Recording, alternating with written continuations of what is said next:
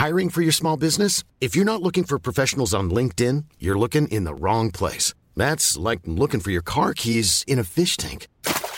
LinkedIn helps you hire professionals you can't find anywhere else, even those who aren't actively searching for a new job but might be open to the perfect role. In a given month, over seventy percent of LinkedIn users don't even visit other leading job sites. So start looking in the right place. With LinkedIn, you can hire professionals like a professional. Post your free job on linkedin dot com slash people today.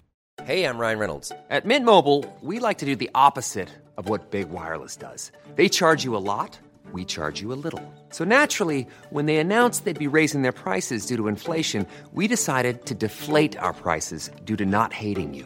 That's right. We're cutting the price of Mint Unlimited from thirty dollars a month to just fifteen dollars a month. Give it a try at mint mobile dot com slash switch. forty-five dollars up front for three months plus taxes and fees. Promo rate for new customers for limited time. Unlimited more than forty gigabytes per month slows. Full terms at mint mobile dot com.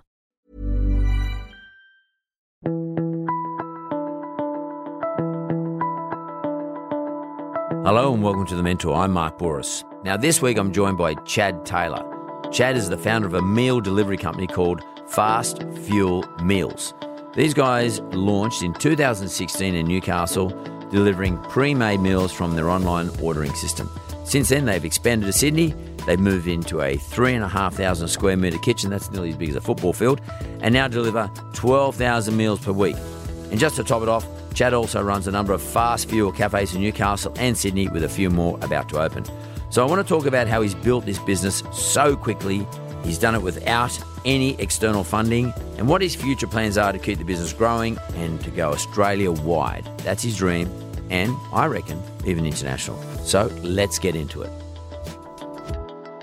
Chad Taylor, welcome to The Mentor, mate. Thanks for having me today, Mike. No worries. Uh, I can see it on your T-shirt, Fast Fuel. Um, that's what tells me something. It tells me that it's uh, accessible. Um, it's not sort of too fussy in terms of getting it sorted and getting ready, and it's uh, fuel. So it's sort of going to be um, – that has to me sporting connotations, but it sort of says to me it's there to make me be able to go about my day with the amount of energy I need. Am I close enough? Yeah, that's pretty close. The the fuel is for to fuel the body. The food is what we is our product. Um, and fast, we're very efficient, and we deliver to your doorstep as well, and, and you heat up in the microwave for potentially two minutes. So it's pretty quick. So, yeah. so that's sort of the fast part of it, and the fuel is, is to fuel the body. Right. So amazing. It sounds scientific. It, it, it has, for me anyway, connotations of scientific or thought anyway. Um, I guess with all these things, I always want to know, why does someone one day wake up and say, I'm going to start providing fuel that can be easily microwaved to Australians? How did that all happen? Okay. Uh, it's a, quite a long process. It wasn't actually overnight, um, as most things probably probably aren't, I guess. But uh, for me, I had my first restaurant when I was twenty-one years old. So you're um, a chef? Or I'm actually not a chef. I spent right. a lot of time in kitchens, um, but I've been in front of house. And, but you can cook? So. Yes, I can. Yes, yep. yes. Yeah, some would say great, some would say not so great, depending who you ask, but I, look, I love food and I always have. Um, but I was, I was fortunate enough to be in a position to have my own restaurant at twenty-one, um, which I learned a lot about business and, and good and bad. And uh, looking back, was it was a great experience. At the time, quite stressful um, with the unknown and being very inexperienced. But that's my passion for food and, and the hospitality industry started then. Um, so really that was probably the basis of what I started finding my passion, where I wanted to take my direction to. And and, and from there, I just had the opportunity to move on to a, a big company, and I was operation manager of a company that had twenty-one venues. I think well, four, a food company? A food company, yes. Yeah, so it was all uh, cafes, we had restaurants, we had function centres. So I was operation manager of that company, worked my way up. We had about four hundred fifty staff there, so I learned about team building and motivating people, and something I'm really big on. I love motivating my team. Um, so it got me a taste of a big a big operation, um, how to run multiple venues, which was which was a skill. You know, it took me a lot to learn that. And then went back into my own businesses again uh, about eleven years ago now. I've got two restaurants in Newcastle prior to Fast Fuel. Still have those at the, at the moment. Um, they do very well for me. Uh, one in particular in Derby Street is probably the busiest strip in Newcastle, and it's always done very well. So that was really the food. What sort of, what, what do they, they what sort of restaurants are they? There? They're like Mediterranean cuisine. Um, right. The depot in Derby is it's seven days a week. It does breakfast, lunch, and dinner. Sort of um, you know, modern Australian type thing. We do a few tapas as well. Uh, so that's that's the sort of theme there. The one on Beaumont Street, it's three stories. It's more of a bar restaurant with a lot of cocktails there and a lot of functions there. So they're kind of a little bit different. Still same name. But you had those before Fast Fuel? I have, yeah. I still got them at the moment. Right, okay, so was that, was that sort of like your good little cash flow deal that was uh, Initially, yeah, yeah, sure. Initially, they, when they first kicked off and, um, you know, ten, eleven years ago, Newcastle, for, for me in particular, was doing very, very well. The businesses, both of them were doing great. Um, a little bit harder these days. I think um, Newcastle Knights a lot of construction at the moment. We've got a light rail coming in this year or next year, sorry, early next year, and we've um, got a lot of combination going in, which is great long term. Um, but the last year or so has been a bit hard for business I've found in, in that area. So restaurants have been a little bit tougher. But um, initially, they were fantastic. They were great to produce some money for me. And so like, that amazes me, though, because you know, my sons have been out tried that restaurant thing. They're not chefs either, and uh, mm. restaurants, bars, and it, it was it was in the middle of Darlinghurst. It was pretty tough. Um, they didn't make any money out of it. Um, so how, I mean, how, like, how does someone at twenty-one, then again, then again, ten years later, make a decision that they're going to start up a restaurant in Newcastle of all places? I mean, I mean, they got my, my boys did in Darlinghurst, and uh, there's a lot more people, bigger population, I guess, more more competition too. Where do you become ballsy enough to have a crack at that? Like, um, I mean, well, and, and and you had sorry to interrupt, but you had a job before that too. Like, so you just gone right? I can do this. I'm going to start again. I'm going to have a, myself a restaurant. Yeah, yeah. Um, Mark, I just don't like to be beaten. I think my first time around, um, I didn't succeed at the level I wanted to, and there's many reasons. Just being too young and too inexperienced was, was the big one I used. But in general, I wasn't focused enough. I didn't didn't work hard enough, and my attitude towards work's always been positive. I, I love what I do. I, no matter what I do, I'm always one hundred percent committed. And I knew one day I wanted to go back into that same the same realm and, and have another crack at it. And I think my experience from the big company and working under some good leaders there and uh, learning how to, to manage things better, I, I felt ready again. I felt like it was my time to get back in, and, and I wanted to do better, and I, I wanted to succeed. Um, it was just the drive I had at the time. I still have it. I, um, I, I love business. Whether I'm good or bad at it, I just love it. I just enjoy the whole process of it. Um, I love the challenges. I love... Um, Getting up every day and the pressure, for some reason, it's where I operate the best, I feel. And um, so for me, be, part of it was being ballsy. Um, part of it's um, I, I, I was very always passionate about it. And part of it's, you know, I, I think you're a bit silly and you're like, taking risks sometimes. You know? I, because, I mean, I, I get that. Um, you, I mean, I get you're passionate, but a, I mean, a very famous person once, Kerry Packer, said to me, he said, son, um, passion's okay. He said that passion's sort of like, to lose your energy, um, the energy to do the thing you need to do, the energy, the, the a thirst for knowledge. Passion's okay. He said, but at the end of the day, you've got to have um, the ability to, you've got to have resilience. That's probably the most important thing to have. You can be as passionate as you like, but if you don't have resilience to back it up, then the passion can sort of wane pretty quickly. It can just, you know, drift off. Um, and, you know, every...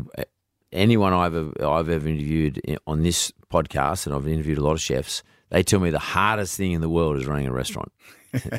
It's a tough thing. It's a tough business, and uh, and I, and I, I guess in your case it's the same. So where do you get the resilience from then? I mean, I, I understand the passion bit. You love food, you love hospitality, you, you're experienced, you're skilled, you know how to do, run operations.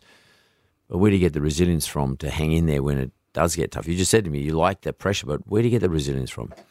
Yeah, Mark, um, look, I think the answer, and, and sorry to say first, look, the, the restaurant game industry is tough at the moment. I think it always has been. The margins are very small. Um, yeah. You know, and the majority of them do fail. You know, it's, it's yeah. just, it's the, the, the stats are unbelievable. So, and it doesn't matter how good a chef you are. No, no, no. You, could, have, you could be the best chef. You yeah. could have um, sometimes the best menu, you know, the best the best front of house, and it could be the wrong location or it could just be the wrong timing. It just There's so many things, so many variables in, in running a restaurant. Um, and, yeah, it is it is very, very challenging. And, Mark, you know, I, I don't, I'm not sure exactly how to answer that question. I just, it's just, I, I do love what I do, and take the passion out of it. You're right, and, and you do need to be resilient. You need to really, you know, you need to, you need to want to really succeed in that in that area to, to stick with it, because the challenge that you face, and it's the constant hours. It's it's the restaurant's nonstop, especially with a seven day a week restaurant. You you were there from dawn till dark. Um, you know, you give up a lot of your family time and personal time. You you will spend money, whether it's on the capital. If you're setting it up, or whether it's a, a, a running at a loss, like it's just over time you have those periods. Um, look, I just, I really, I really love to succeed. I really love to really not be beaten by something. I think if I stick, if I stick with something, and I work hard at it, and it beats me, I'll find a way to work around that. And I think the restaurant game for me initially beat me, and I think it was, um, I always wanted to go again. And the same now. It's, it's, um, we're, we're good at what we do. We, I think we're one of the best operators in Newcastle, um, based on experience and based on my team. I focus very hard on my team. I train very well, but it's it's the it's the, the want to succeed. It's the fact that I love having a brand that I can be proud of. I love having something that, that I can call mine, that people know me for. Okay, because I mean, we, well, I've been asking you this question on Instagram a bit lately. Um, I'm trying to work out what drives some people, and um, and you know, we're getting some unusual, well, some results which I guess are not unusual because they're the results of the people who've, we've polled. In your case, so is it um, because you don't want to fail, you, you become resilient, or is it because you want to succeed, you become resilient? um, bit of both, a bit of both. Yeah, look, look, definitely failure is something I, I don't doesn't sit well with me, but um, I also appreciate how important failure is at times. So I'm um, I've failed many times, Mark. Have you, you know, I've had other businesses I've been involved in as well um, that haven't succeeded, and um, you know, I, I think that that was huge for my growth. You know, it still is. And I, to be fair, I still have challenges today as as part of any business. But you know, failure, I can appreciate how important it is, but I just don't I just don't like it. I prefer to win. I prefer to succeed. So I think success is is my dri- what drives me. But you know, I, I think the the, the the thought of failing also is, is, is definitely a part of that. Did you? Do you I mean, do you? Because you know, a lot of people don't make decisions in relation to going into business because they, they, they have this fear of failing. Mm. And other people use that fear of failing um, to drive their, you know, their drive them them into building the business. Do you ever sit there at night? I mean, I'm, I'm, for those people, none of you know um, what Chad looks like. He looks like he could play rugby league for um, Newcastle Knights. He's a big dude. And, uh, and and he's got a you know a rugby league head on him. He's got that look on him. He's like he, he could run. He looks he could run through a wall over here. Um, that's a compliment, I think. That's yeah, a... that's a compliment. Definitely a compliment. Okay. Um, but do you ever, given given that description, do you ever sort of wake up at two o'clock in the morning, and think to yourself, "Fuck, this is this is insurmountable. I feel overwhelmed with um, what I've got to face up to tomorrow." Yeah, that was probably two o'clock this morning. I'd say, yeah, Mark. Yeah, yeah, I think um, no, that happens every. I, I get it too. So yeah, no, look, look, yeah, it's it's look, it's it's minimal compared to the, the positive thoughts I have, you know. But look, I have those moments, and um, with Fast Fuel now, when we talk a bit more about that business and the scale that we've, we've already grown grown to, and, and, and potentially where we're going, um, you know, we're taking a lot. I'm taking a lot on, and yeah, look, at times, yeah, it is overwhelming. At times, um, if I really stopped and broke it all down and, and weighed it up, I'd, I'd have to be half crazy sometimes, I think. You know? So but, how do you get around that? Because I'm interested in what, what techniques you deal with that. Like, I mean, let's say you do, you do wake up at two o'clock in the morning, you start thinking, you know, because the gremlins sort of come out and nothing's clear at two in the morning for some reason, and um, everything seems to be a lot worse than it really is. And you tend to think you're awake for a lot longer than you really are, but you're not awake for really for that long. But um. How do you deal with it? Do you just roll over, or do you get up, or do you walk around the house, or do you go go and get a piece of paper and write something down, or um, do you turn the telly on, or do you talk to your missus or or your partner, or what do you do? You got kids? You married? No, I don't. No. Okay, no, so you don't go and look at your kids. No. So, but you know, what, yeah, what sure. do you do? Because I mean, I, people out there, they, they, they suffer, mate. They suffer badly, yeah. And they think they're the only ones in the world. Right. And what I'm trying to get to here is they're not. We all go through this shit. I mean, I go through it. I still go through it after all these years. Um, and because that's how our subconscious works. It wakes us up in the middle of the night with the things that we'll worry about during the day that we bury, and that's sort of a technique. And what do you do? Um, I look. I I do. I do get up frequently, actually. Um, and when I do, I, I, I have those thoughts where um, you know, I, it was right. The initial thought is it's tough, and for some reason, when you first wake up, you feel that way. I don't know yeah. what it is. You just do. Um, Mark, I'm very focused on the ultimate goal. I have my vision of where I want to get to, and you know, I never lose sight of that. I really, I really, every day I'll, I'll consistently look at that and, and what that means to me, and that helps me get through every single day because every day's tough for me. Mm. I, I run around trying to juggle money and one hundred twenty staff that run around there, and um, you know, there's always something going on. There's always an issue somewhere. There's always a problem somewhere. So you know, I'm actually a problem solver. Um, is really how what I feel like most of the time. So for me, um, if I if I lose sight of that, if I lose sight of what's important to me and where I'm trying to get to, I think everything would be hard, and I think I probably would would quit at some stage. I really believe that. So I never lose sight of that. To me, that's the most important thing: is to stay focused on the, on your main goal. And that's interesting because you know, like uh, that's that's that's a a great answer. And, um, well, it's your answer. Um, it's great because it's your answer, but it, it's it's a it's a well-rehearsed answer, not by you, but re- well-rehearsed answer by commentators. Commentators will say, if you get the what part right. It helps you deal with the how part. Right. The thing that wakes us up in the middle of the night is how am I going to fix how. It's always about how. It's never about what, because you know what you're doing. You know, you're providing uh, quick, easy, uh, nutritional uh, meals for people who are either on the go or whatever the reasons why they need it. So that's your purpose. That's what. And that's your vision. That's the thing you don't lose sight of. If we go, and I, I think your answer, your answer is the same as mine um, for different reasons, but I the only way out of that how thing, because I can't solve the how thing usually at two o'clock in the morning. And a lot of times it's a thing that evolves. It unfolds over time. And I do the same thing. I actually think, no, no, no, Mark, just remember why you're doing this, what you are in this for. We are in, in the Yellow Brick Road case, I'm in there to give people homes. I'm trying to put them in their homes. Um, I'll solve the problem later because the the purpose is a higher order than the how bit. And because some people get stuck on the how, right? And the how can destroy them. And I've seen it happen to people. They just give it up. It's too hard. In fact, they get so caught up in the how bit that they they lose sight of what they're out there doing, and then everything else falls apart. Their marketing falls apart. Their relationships fall apart. They can't deal with their staff. Um, they get shitty. They don't get enough sleep. They don't get to work. Um, underdone. They, they don't. They stop training, exercising. Everything just falls apart, and then the business just crashes. Whether it was a good business or a bad business, it just crashes. Right. So I, I think that what you just gave me was a copybook answer, but in your words, which is pretty important. Um, thinking, remembering what the vision is, and just keep going to that. Some people say to me, "Oh yeah, but you know what you're doing is you're uh, running away from the reality." You know, you're, you know, you're, well, maybe I am. Right. I mean, maybe I am because I can't, I can't solve the reality of the how. Right. The how thing, I have to wait for more variables to, to rise up so that I can actually work out which move I need to make, or which number of moves I need to make. And even my first move might be the wrong move. Do you experience the same thing in those terms, the way I'm, I'm explaining it now, in terms of particularly uh, sure. the new business, Fast Fuel? Yeah, yeah, sure. My, look, definitely. I think, um, I mean, you know, yourself more than me, you know, a thousand times over from your experiences. But, um, you know, I think if you if you didn't have someone who actually not just saw the vision, but actually just took that as as as the the only only way to do things and the only the only outcome, because if you actually if reality kicks in and you stop and think about every single bit bit of piece that actually gets you to that level, I think.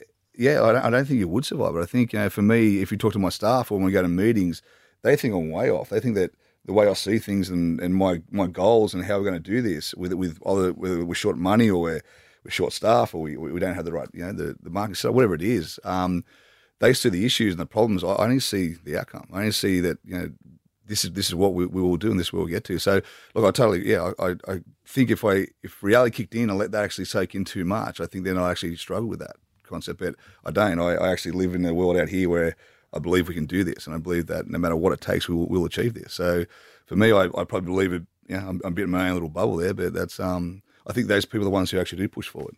So yeah, because I think th- the deal is entrepreneurs like you and me, and other entrepreneurs who I know. Um, we often can be accused of being dreamers, and uh, we are, I guess. But but there's nothing wrong with that, because the accusation is correct, is accurate, but there's nothing wrong with the accusation. accusation. Oh, yeah. So there's nothing wrong with dreaming and continuing to dream. And to some extent, it is actually a technique that you should employ to get you around the thing, the problem that's going to bring you down. That's the overthinking. If you overthink it, I'm telling you now, you'll, it'll fuck you up. If you're the sort of person who wants to be an entrepreneur, but you overthink things, Um, that's sort of okay in terms of an analytical sense, but if you uh, if you continually overthink things and you don't let the dream take precedence and let the dream sort of get on top of it and really own it, then you're going to have a problem. Yeah, I mean, I know lots of people who have great ideas, they're brilliantly skilled, they're great at what they do, some chefs, for example, and they never are able to run a business or set up a um, a scalable business like an entrepreneur does. Because they are detailed people and they tend to sit there thinking about, you know, how many slices here I need and, uh, you know, have I bought this for the right price and am I going to do, am I getting it for two cents cheaper if I buy around the corner? And they're things worth thinking about, but they just sit on that all the time and they That's forget right. to dream. That's right. The dream part's really important. To some extent too, by the way, in your industry, um, a, a, in a restaurant business, it's hard to dream if you're tired.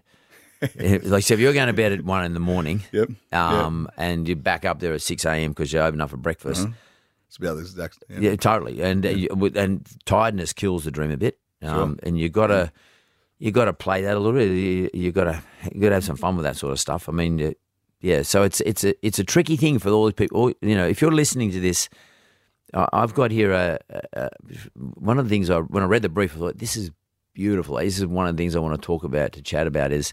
We'll talk about his business in the next half of the Fast Fuel because I want to get into that. But I just want to talk about the sort of personality that is required to be able to build these businesses fast without collapsing as a person. Because if you collapse a person, the whole thing fucking falls apart. Most definitely. Yeah, because you're the guy.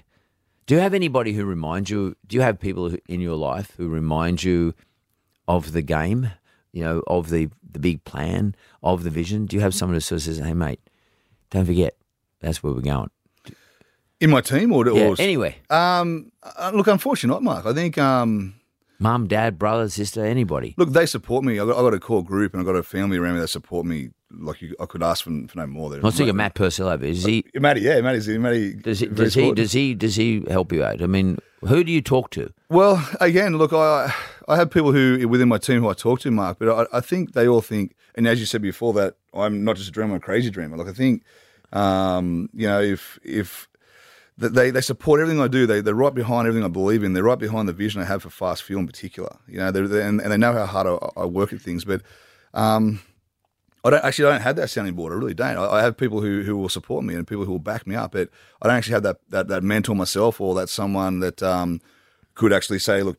Pull me in the line and say, look, you know, you're strained here or, you know, chin up and let's let's focus on the big picture. You know, I, I kind of just, I really am self-motivated that way. And you pull um, yourself up by your own bootstraps. Oh, look, I do. I, yeah. I'm, I'm a, my biggest critic. I'm my biggest fan all at once. I'm I'm really, you know, I, I think I'm capable of many things. I, I really back myself um, on many flaws and faults and there's, there's things I can improve on. But for some reason, just all the positives outweigh my negatives. They just always have, you know. And you so, make choices. You choose positives over negatives. So. I, I mean, there's a thousand things I could think about the negative yeah. if I want to, but yeah. for me, it just the common sense is why not focus on the good stuff? And so I think I am. Have you always been that way, though? Is it, is it? I mean, is that something you trained yourself to become, or have you always been that way? Do you remember as a my, kid, growing up, and teenager? I've always been positive. I've always made the best of whatever situation I've had. I've, I've, I've liked sports. Anything I've done, I've enjoyed. But I think, and if I, if I go into a personal situation, and this is probably more involved with Fast Fuel. And this this might this might I guess make some sense. Is I about seven years ago now I got di- I had I had a melanoma, one milli deep melanoma, which which was concerning.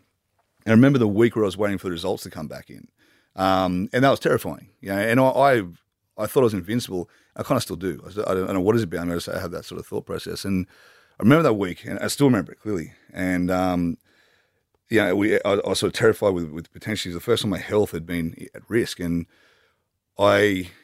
I remember thinking when I come back, and, and fortunately for me, it hadn't spread, and, and I still had to keep, keep an eye on it, obviously, and I got a, quite a good scar on my back from it. But the thing that I took from that was in life, you can run business, and you can fail, and you can rebuild business. Um, you know, if you lose your job, well, there's plenty of jobs if you're keen to work. You, you might break up with your partner, which is disappointing, but there's plenty of people out there. And money comes and goes, which we all know that. But with your health, sometimes you don't get a second chance. And you sort of... Um, Yeah, you know, it's it's hard to rebuild that. So I kind of that's how I sort of felt invincible from there. It's like, well, as long as my health's fine, nothing else matters. Like, you know, I can I can fix everything else. I can rebuild. I can try again. So that's that's the, the, the why I have no fear in the things I do. I think that's kind of really was was. was but even before that, Mark, I, I still was very positive in life. I still felt like there was nothing I couldn't get involved in or couldn't take on. And um, whether it, it works for everyone, it's just for me that's that was the only way to live. I just think that. Um, We live in a great place. I've always felt fortunate. I think that I've always had good people around me. I've I've minimal to complain about, you know. Um, and if I've got pressure these days, which I do, that's from personal choice. Like I could choose to take an easier life mm. and relax and enjoy myself, but I, I choose this life, and so I'd never complain. I, I never complain.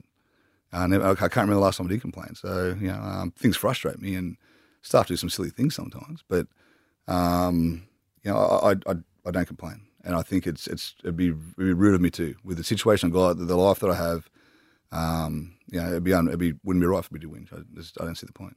And was and what I wanted to establish in the first part of today's podcast for the listeners is what I was expecting to happen is all the hallmarks of a of a proper entrepreneur in terms of characteristics.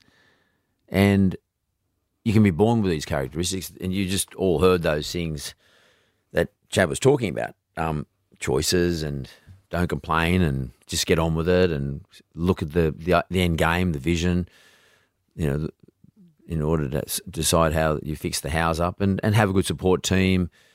Um, but at the end of the day, it's all you. You're the one. And um, they're, they're the characteristics of an entrepreneur. And that sense of I want to succeed and I don't like failure, more characteristics of an entrepreneur. And, and I, I guess what's happened here, Chad, is you've taken all those characteristics and you've turned it into a business based on the skills that you acquired by working in the various jobs you worked in. So the skills aren't enough unless you've got the right characteristics. The characteristics aren't enough unless you've got the right skills. And you picked up those skills. The skills I'm talking about here is how to run um, a logistics business. Because sure. You effectively run a logistics business. That's what I do. Fast food. Let's put aside the restaurants. You know, they're they're there, great, um, but we're not here to talk about them. We're here to talk about fast fuel. And fast fuel is a logistics business about how I can take an order. Well, it's about you, how you take an order, how you process the order, how you build a supply chain, and how you get that order in a, at someone's doorstep um, in the most efficient way at the most efficient price. That is like running, you know, a trucking business. That's That is a logistics business, and yeah, you, you picked up that business, yeah, exactly. And you, you built that, got those skills, working in the job. Was it ten years or nine years in the operations job you had? You oh, it was about eight years there. The operations job, yeah. yeah so that, yeah. that that that, I mean, you wouldn't have got all your skills, but you got you got a taste of it, and exactly. Of course, you've been learning on the job now. You've been learning. You've been making lots of fucking mistakes, and you've been saying, "Shit, I'm going to pay for that one." But yeah. you you learn you you're refining your skills as you go along. Indeed. But as a result of that, I see here on the brief that you got, and and, and Fast Fuel does twelve thousand meals per week. Is that right? That's correct. twelve thousand meals per week. You have just moved into, um, that's you run you run your Fast Fuel cafes in Newcastle mm-hmm. and Sydney. Well, yes. And, and you just moved into, uh, I don't know how many thousand square metres somewhere. Well, how many, what is it now? You've just moved. Three and a half thousand square metres. You've just got a three and a half thousand square metre kitchen in mm-hmm. somewhere in Sydney. That's correct. Uh, um. That's where you're at now. Yes. So I want to go to a break. I don't want to talk about any more of the characteristics. I want to talk to you after this about all the challenges you had in arriving at the point you've arrived at today, which is like pretty incredible. twelve thousand meals a week. That's ridiculous. In my, I just can't imagine that, but twelve thousand meals a week delivered to people's homes. You've got to have couriers or delivery systems. You've got to have the ability to buy the food. You've got to process the food. You've got to build menus. You've got to take orders. You've got to take payment. It's mental. Um, that's what I want to talk about when we come back from the break. Fantastic.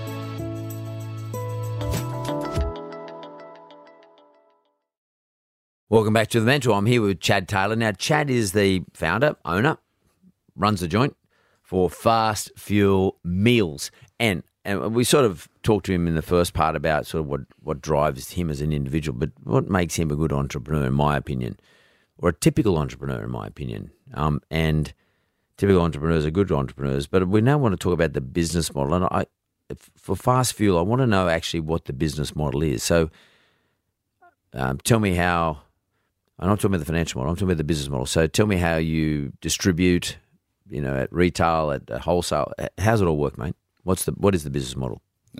Mark, we have a, a main kitchen at Newcastle at this stage, which obviously Sydney is our big one we're going into.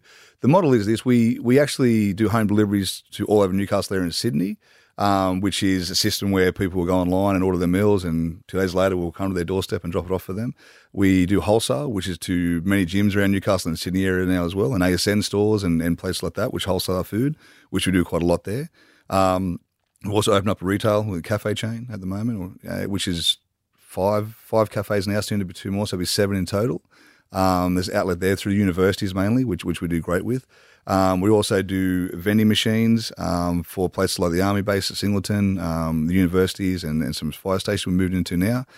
And we do, we've got a catering arm off that as well, which which is more healthy food as well going across. I mean, again, many universities and places like that for the catering. So look, the the the model is we we have one hub where all our food comes from, and which is much easier than having restaurants everywhere because you need extra staff. So we have one hub where we control all of our food quality and our product.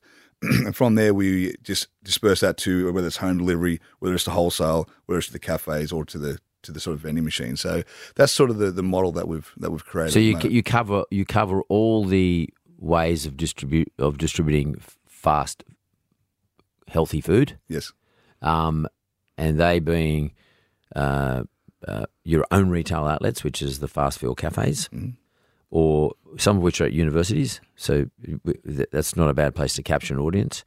Um, you have vending machines, which, you know, I mean, I, I don't know whether that's going to be a big party business, but nonetheless, it's it's a party business. I mean, you, you know the answer to that. Um, you do also deliveries to people's homes, so um, that's another way of uh, vending at a retail level. Am I missing one? Uh, you do catering. That's, I guess, special request type thing where someone requests you to come and catering for an event or something like that.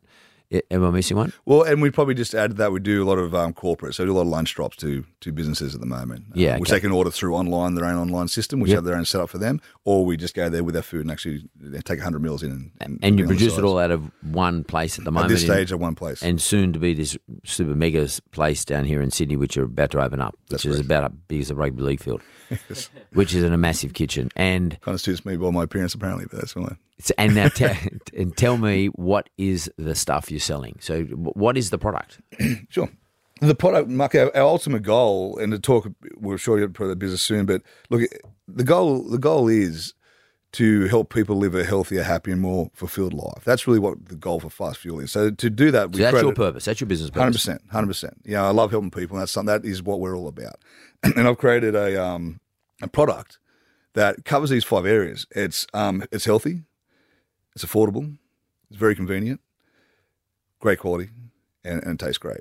So really, that's sort of um, that's the product. The product is is something that we've.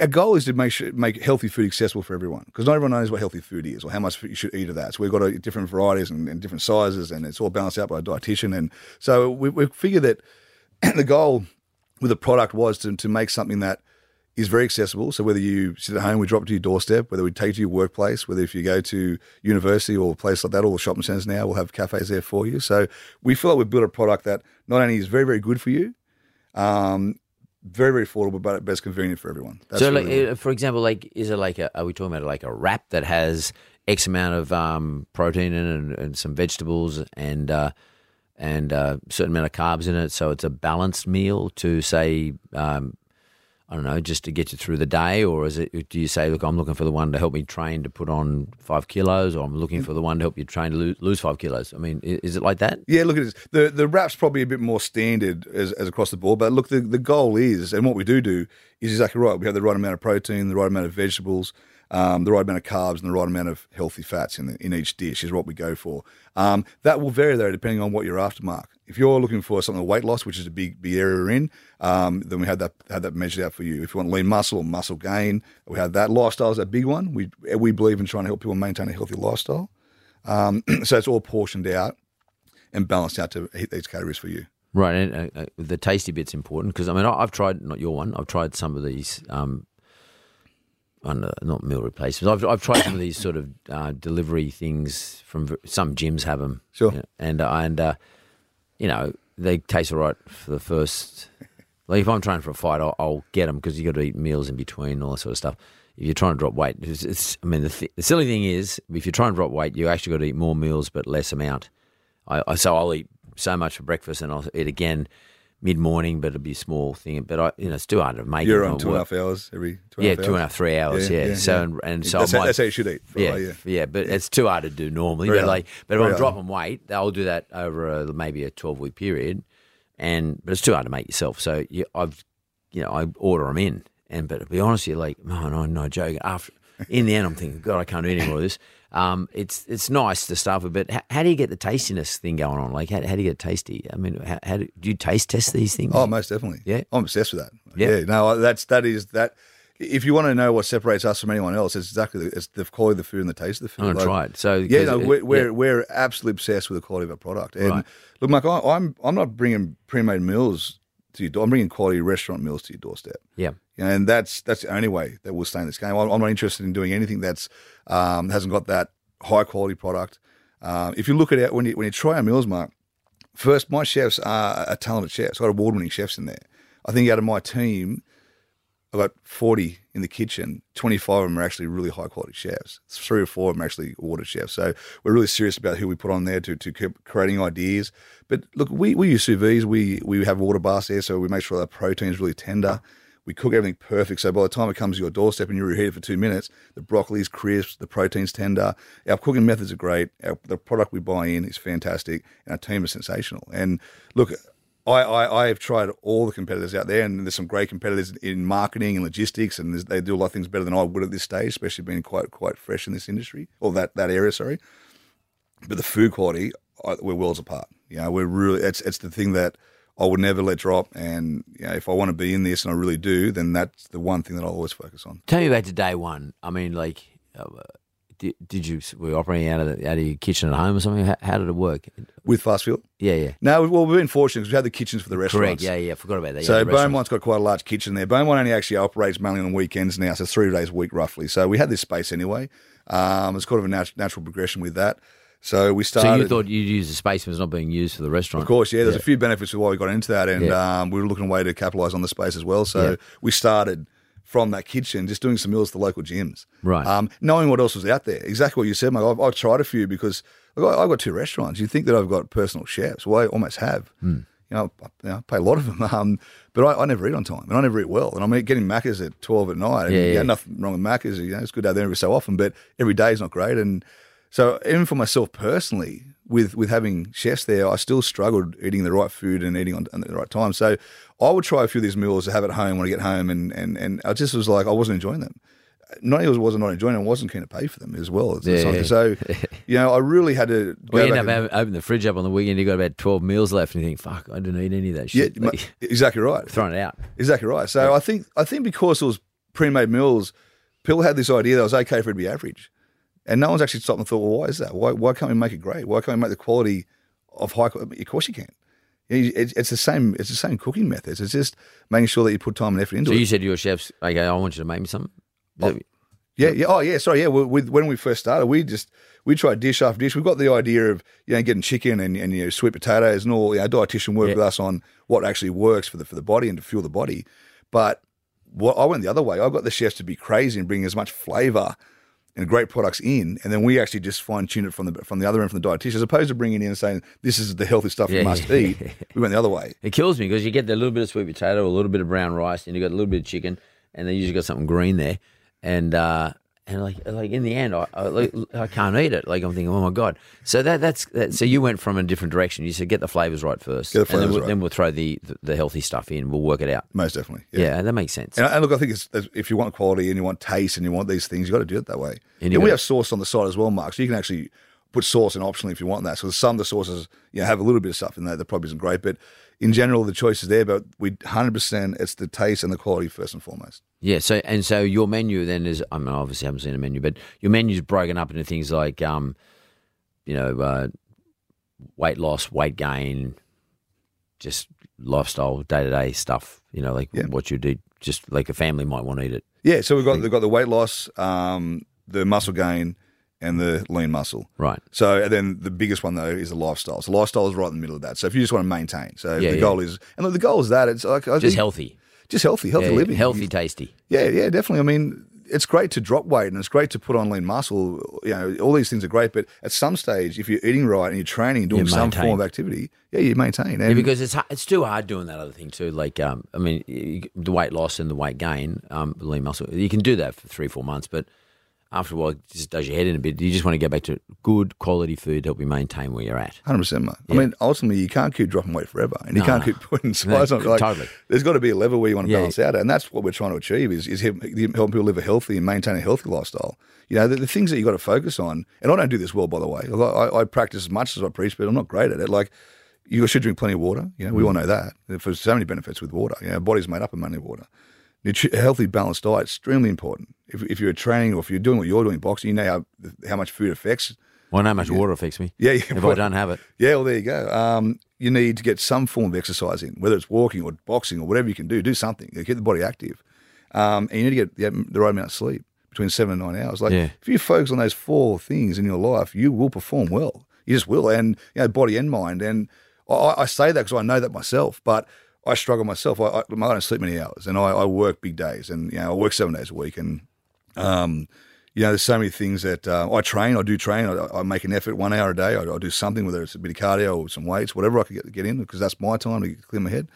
Um, but the thing that was easy for me to change was my food. I was just, I just had to make a shift because I eat every day, obviously. So I just had to make that shift. Doing it was really simple, but you know, we we we sort of, um, I think we lose sight of, you know, there's all these fads that come in, and there's all these things that people jump on these days, and they, they try to lose weight. At the end of the day, it's just having a healthy relationship with food, eating good, healthy food, and every two and a half hours, if you possibly can, is the ultimate. But we know that that's not tough. But um, it's a bit tough. But that's if you stick to the basics and focus on that, it, it's really simple.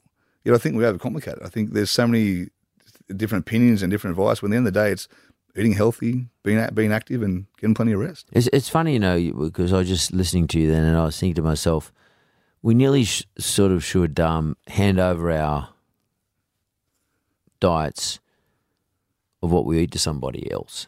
I mean, you know, like if you really wanted a population to be really efficient, and we spent less time thinking about what we're going to eat tonight, And uh, and it was just there. I mean, we sort of used to see it on the Jetsons and all those sort of old movie, old T V shows. But but like uh, it's it's nearly like uh, to be really efficient. Whether you need to be really efficient or not is another issue. But like if you if that is a goal, and you just you wanted to concentrate on the things that you really love doing, assuming cooking is not one of them, mm. and or going to Woolworths to buy your bloody mm. stuff, um, which in my case that's the case, um, then. In terms of efficiency, to allow you to do the things that you really love doing and that you do best, you should really abrogate your responsibility and delegate it to somebody else to provide the food for you, and you just basically put it in the microwave and eat it, and it becomes a function. Now, some people would say, oh, no, but, you know, that's one of the great things in life. Oh, okay, cool. If that's what you think, cooking is one of your great pleasures, and you know, heating the food up and all that is one of your great pleasures, and serving is one of your, that's, that's cool, I get that. But there are a lot of people who would say, no, no, my, my great, my, my biggest pleasure in life is not doing that.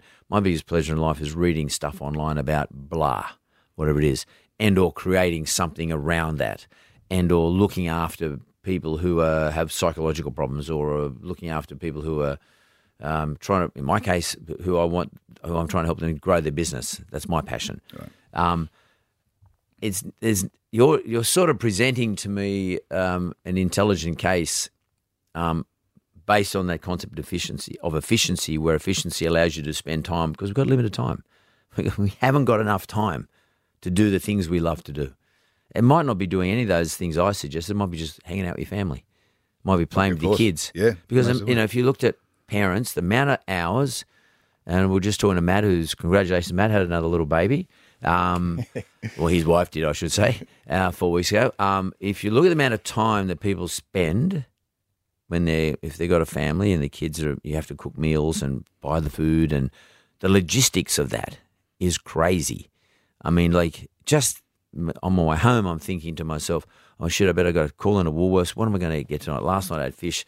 Tonight I better get chicken. There you go. You got to go there. You got to walk in, and I think oh, I better get some broccoli, or I better, and then I think forget I already got broccoli in the fridge, and like you know, like the inefficiency of that is ridiculous. Now, what you're talking about here, I mean, it, I don't know if you thought about this, but in terms of disrupting, you could become a disruptor of people's life, because and and the story to me, the way it's evolving is people like you are going to end up changing the world in ten or fifteen years, bit like mobile phones have changed the way we communicate. I actually see what you're talking about as being a big shift. Do you agree with that? I, I couldn't I couldn't agree more. I know, as a word I'd, I'd probably use is there's a massive shift in, in the food industry at the moment. It's huge. And um, you know, there's a lot of places like, um, not just us, but even, even Woolworths places, they're looking at more sort of the, the sort of healthy grab-and-go style and that too. Like it's, it's look, everyone's time poor, Mark. Everyone. Yeah. Everyone, everyone's no one's got time anymore, and, and even parents. You were saying before at home with the kids, both parents are working these days. You know? Time poor and opportunity rich. Yeah, yeah. Because there's so many things you can do now. one hundred percent, it's really cool. Yeah, one, one, like, that's right. I go back when I was a kid, mate. Your dad went to work, mum went to work. They came home. They had they didn't have mobile phones. We didn't even have a television. There wasn't even a telephone in the house. We didn't get a telephone until I was twelve. T V was only just invented when I was born. We did, we got T V when I was about thirteen or something. So. Then you just came home, you cooked a meal, and you hung out with the family. That's what you did. Yeah. There was no no opportunities relative to what everyone's got to, cool, to sure. do today. Everybody, right. Kids want to get on the internet. They probably want to play Fortnite, but they want to get on the internet. um, parents want to get on the internet. Some of those want to play Fortnite too, but parents want to get into it and they want to learn stuff, they interact, they want to talk, and everyone's from somewhere else. So, you know, people here from the Philippines, from Thailand, from India, from America, from wherever, and they want to talk to people on Facebook. So there's so much to do. Yet the big interruption to me, some people are going to think I'm a heretic for saying this, but the big interruption for me is the meal bit. Most definitely. Buying the food. Most definitely. Everyone keeps telling us buy fresh food. So we don't buy and put in the freezer anymore. We buy, and we buy every second day, and we go to Woolworths to buy it or wherever it is. And that's sort of, they got me in the groove because, you know, I keep believing it's fresh food because that's how they tell me it's fresh food on the ad. So I think that's fresh food. And, and, what, and, and so that interruption is... buying the food, preparing the food, cooking the food, cleaning up after the food, and then throwing shit away, which you didn't use. Yes, it goes off, that's right. And uh, correct, and it goes off. We'll fill in the fridge up and cleaning the fridge out. Um, if it was just coming in a, a package, I presume that you, you package your stuff yes, up. Yeah, yeah. And I was all in the fridge. There's Monday, Tuesday, Wednesday, Thursday. Do you deliver fresh every second or third day? How's it work? Yeah, we do. Every At the moment in Newcastle, it's every second day. Sydney's just started with once a week, about to go to two times a week. Eventually it'll be five days a week. So I, I can get fresh food from you. Yeah, most definitely. See, most and, definitely. And I leave the buying yeah. to you. I don't have to fucking buy it. You know, no, no, you, no. Your guys go and buy it, yeah, and you buy it more efficient than me. And I don't have to think about what it's going to be because I'll just eat your menu, or you'll give me a menu. I, I can have chicken, fish, whatever it is. Yeah, and I oh, know we got everything. Yeah, now I know it's on. Um, makes a lot of sense. I, I, interruption I wise, yeah. you know, like disruption wise, real disruption. This this is real disruption. If this, I mean, I can see it emerging because people eat out all the time now. I mean, I, I guess. I mean, I don't know about in Newcastle, but in Sydney. Most families eat, it's just easier for them to eat out. Yeah, yeah, definitely. Look at breakfast. I mean, if, if you hang around Sydney on a Sunday morning, it's like no one in Sydney cooks breakfast. Yeah, sure. Everyone goes to a cafe. Right, right. It's madness. It's crazy. Everybody, everybody goes to a cafe. Like everybody I know, like it's mental. It doesn't matter whether it's Bondi or Parramatta or where everyone's, the cafes are all full. I've never known, I'm, I've been to countries all around the world and I've never seen the cafe cafe industry so popular as it is here in Sydney. It's right. ridiculous. Same in Melbourne. It's, I guess it's the same in Newcastle. So you look like you're at there. You're sort of right in the guts of a massive, to me, universal movement. I don't, I, you're at the beginning yeah. of it. Right, yeah, sure. How do you stay relevant? Okay. Um, I agree with everything you just said. That, that, that the shift is already happening, you know, and it's not only that, it's the government's behind people eating healthy. Everyone's pushing for this, and it's everyone's time for this. This is exactly how people are going to start eating in the future. This is just this this, this model works. And look, to stay relevant is, I, I guess, I bring it back for us to the quality thing again, and I really push that because, you know, I'll always make sure that our, our food is top quality. I'll always make sure we're, we're having new, you know, advancement on products and and and new dishes coming through, and you know. Making everything as easy and accessible as possible is probably our number one goal after that. It's like people tend to buy these days on uh, when they, you know, they're, everyone's a bit pushed for time, as I said, so they sort of buy on impulse when they're there or they've got things going on. And if you don't have food available, you tend to eat fast food that isn't healthy for you because it's the easiest option or the drive-through system or whatever it is. So it's like we'll stay relevant because everyone – I can't see the, the health concept slowing down. Mm. I can't see people's time freeing up. I can't see people all of a sudden want to cook again. Maybe mm. some, but potential don't. Most of them don't, sorry. So I can't. I, I think the key for me then is making sure that our service um, is always is always spot on, and we're very serious about our service, Mark, from all aspects, our front of house cafe to our delivery drivers. You know, we control the whole lot. We make every product in-house. So you have your own delivery guys? We do everything ourselves at this wow, stage. That's, that's mad. It's, it's full on, but it's important because I can control the team I have. I interview every single one of my staff members for the job. Um, I don't train them all, but I interview all of them. I, I, I hire on personality and attitude. It's something that, that, that I focus on. Um, but everything in-house, Mark, we make. We make our own protein bars. We make our own juices. We make our own cold brew. Um, you know, we don't we don't outsource any of that. We we, we do everything fresh from, from scratch. And that to me is a, is a big difference to what everyone else does. A lot of people bring things or get other companies to make the food. We don't do any of that. Um, and we'll continue to, to to keep that the same.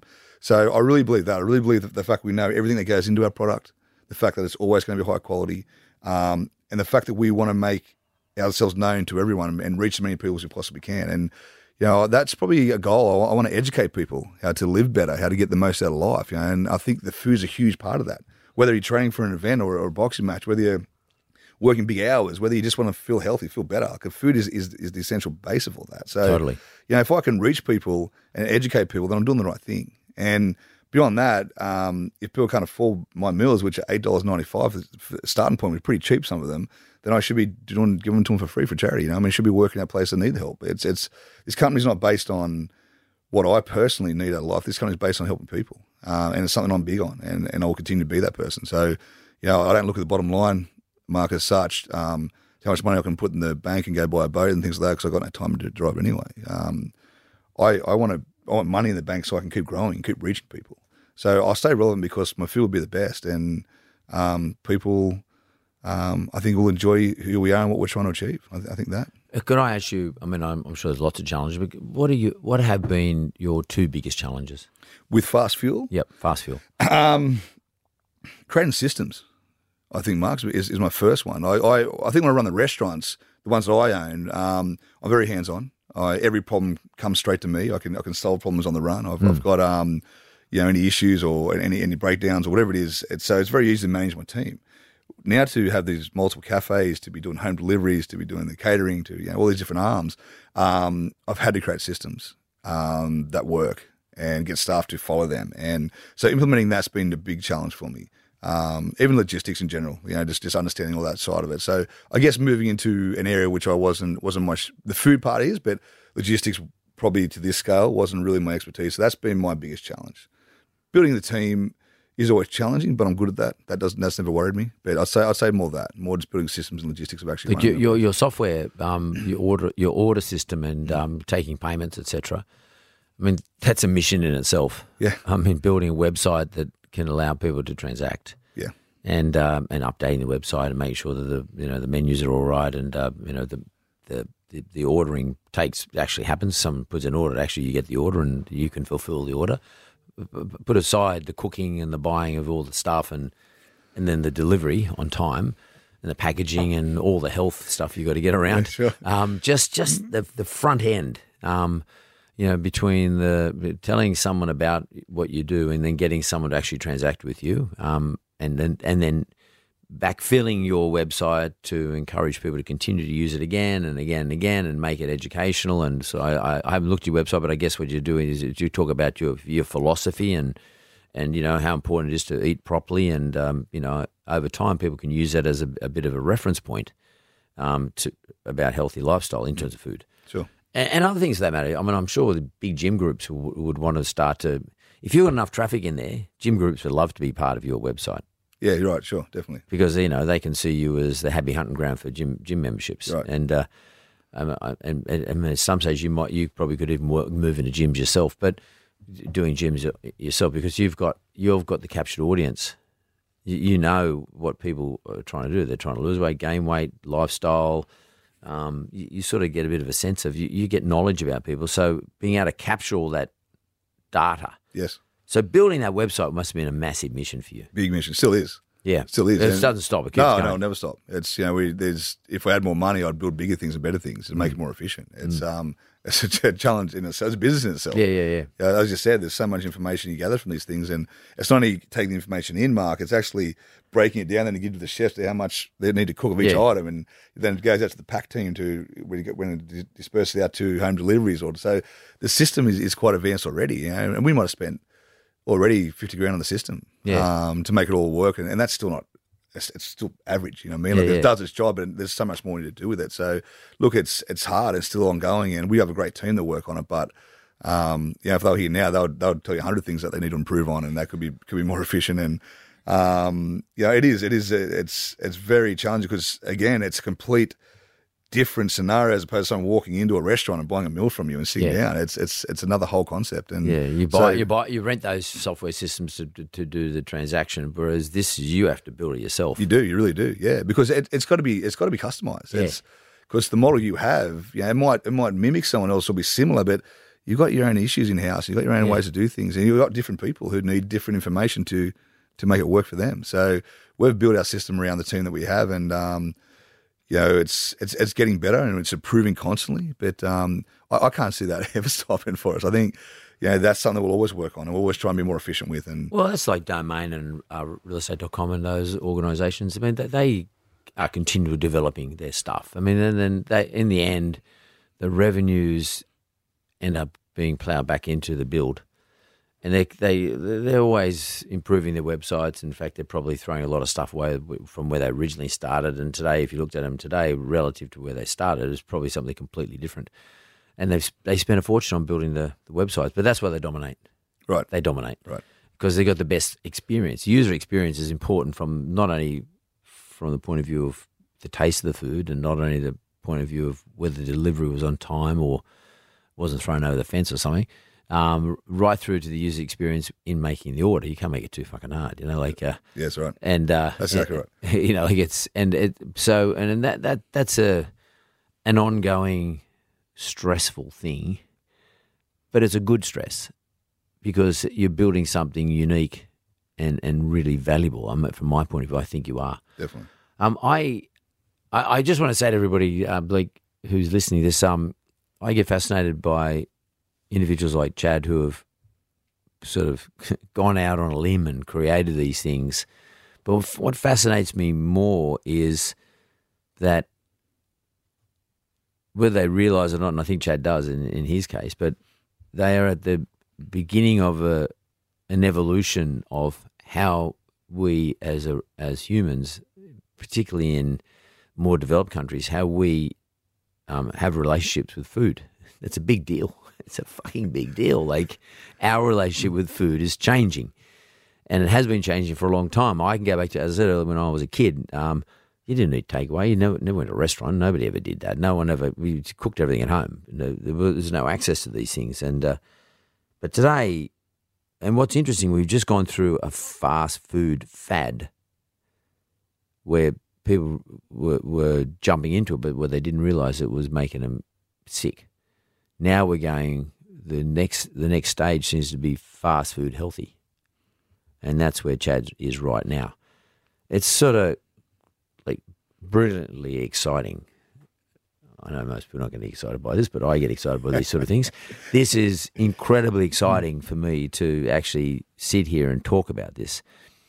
Chad, I always give everyone, because we're running short of time because like everything, you know, everybody else wants to use this room and they want to do the next podcast, so I have to leave. But I always give everyone an opportunity to ask me one question, so because I've been doing all the questioning.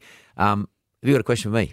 Yeah, um, definitely. I, I don't actually have many for more time, but uh, I, I guess the, the question I'd have is, or I had two, I don't know if you're going to fit them in, but the if you want to throw, if I was thinking about it, first one would be, what are you most proud of, Mark? You've achieved a lot. And I've, I've followed, yeah, I've followed your story a bit, and obviously there's a lot more I wouldn't know about it, but what, what's the thing you're most proud of? Um, probably the thing today, I mean, as, because you have different thi- different things you're most proud of during different parts of your life, but the thing I'm most proud of today is um, the fact that I'm still doing stuff. Um, I'm sixty-two, um, and I've been able to stay relevant. Um, and I don't mean that in a desperate sense that I should I want to remain relevant. But I, I've stayed relevant in that um, I've been able to keep my finger on the pulse of how things evolve and do new things. So the mentor is mentor and mentored is really cool for me because it's relevant. It's a bit like you being at the forefront of the evolving sort of relationship people have with food. Um, so I, I'm really proud that I've been able to identify something like that that um, – and that my skill base has allowed me to get into. So I'm pretty proud of that at sixty-two. Because like I got a lot of mates I went to school with, slightly older, around, they're, they're thinking about retirement. Right. You know, they're thinking about, uh, and that would kill me. I, I just could think of nothing worse. Um, so by being able to stay relevant, I'm really proud about that. And uh, and it gives me something to do all the time. It ma- makes me, I'm I'm really interested to work every day and to do discover new things and talk to people like you. I mean, I, I've got this platform where I get to talk to people like you every week. You know, last week we had um, Olivia Carr, and the week before that we had uh, Dugs, Adam McDougall. Yeah, right. Uh, you know, it's sort of best job in the world, right, for me once a week, and uh, and all the stuff that goes around. So I'm really proud of that. Oh, that's great. And I think the mentor, Mark's a great thing you're doing. Helping businesses, I think it's fantastic. It really is, because it's hard out there. You just know. Totally is hard out there. Do I have time for one more? Yeah, go, want, go, yeah? go for it. He's pushing a lot. Um, what's the best advice you give someone in business? Mm, that's a – if you're an entrepreneur like you, I mean, everyone's an entrepreneur, but if you're a, a risk an entrepreneur taking risks, risking um, – risking your uh, taking the risk of introducing a new concept, which is what you're doing. Um, for me, it's about being flexible. Um, now, some people will say, "Oh, we always change your mind." Um, no, you've got to be able to keep reassessing the situation. There has to be one person in your business who's always reassessing what's going out on out there in the market.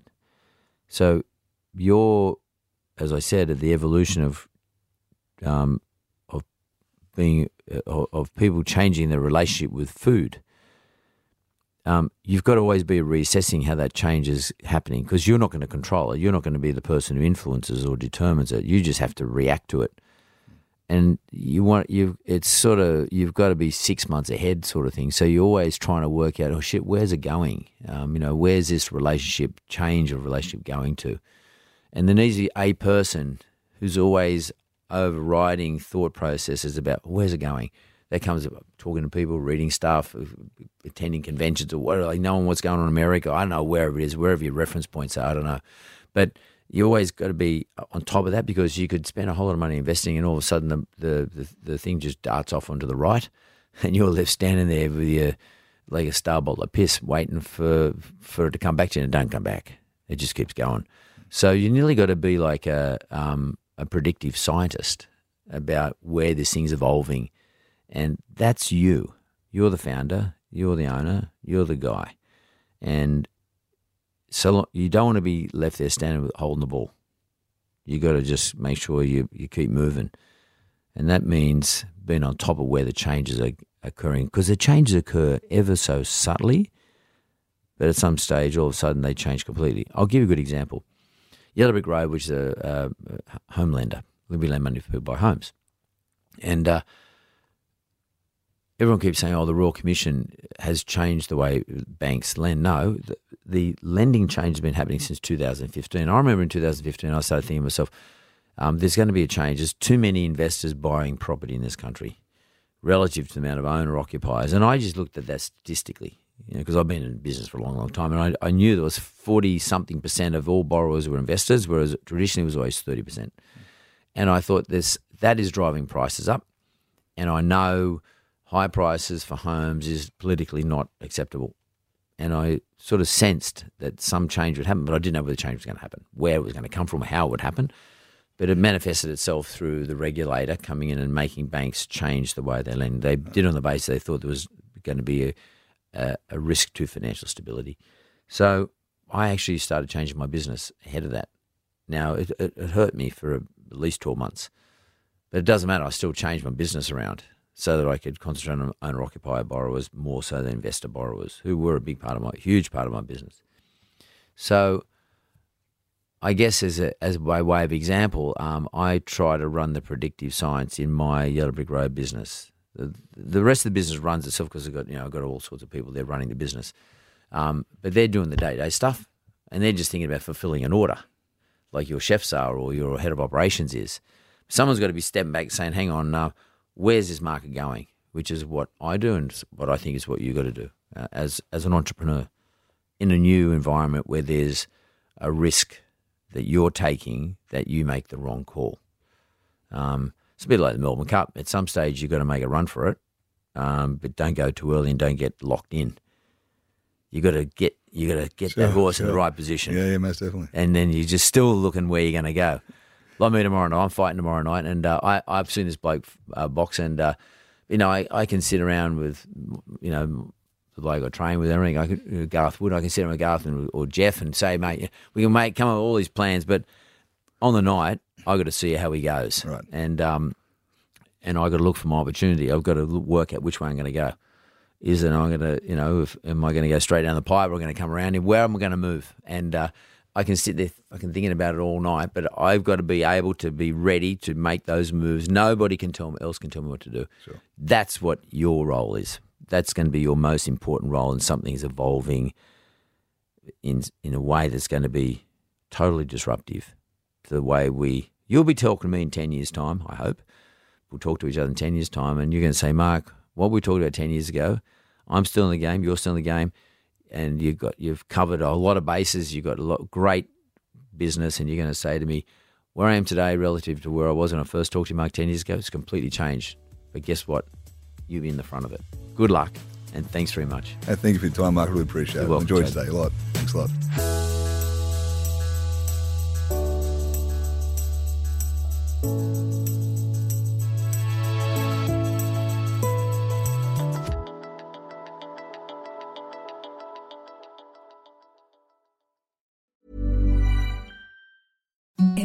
The softest sheets you've ever felt. Now imagine them getting even softer over time. That's what you'll feel with Bowl and Branch's organic cotton sheets. In a recent customer survey, ninety-six percent replied that Bowl and Branch sheets get softer with every wash. Start getting your best night's sleep in these sheets that get softer and softer for years to come. Try their sheets with a thirty night guarantee. Plus, get fifteen percent off your first order at bowl and branch dot com. Code BUTTERY. Exclusions apply. See site for details.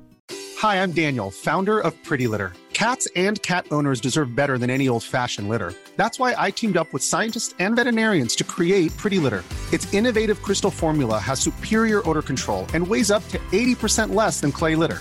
Pretty Litter even monitors health by changing colors to help detect early signs of potential illness. It's the world's smartest kitty litter. Go to pretty litter dot com and use code ACAST for twenty percent off your first order and a free cat toy. Terms and conditions apply. See site for details.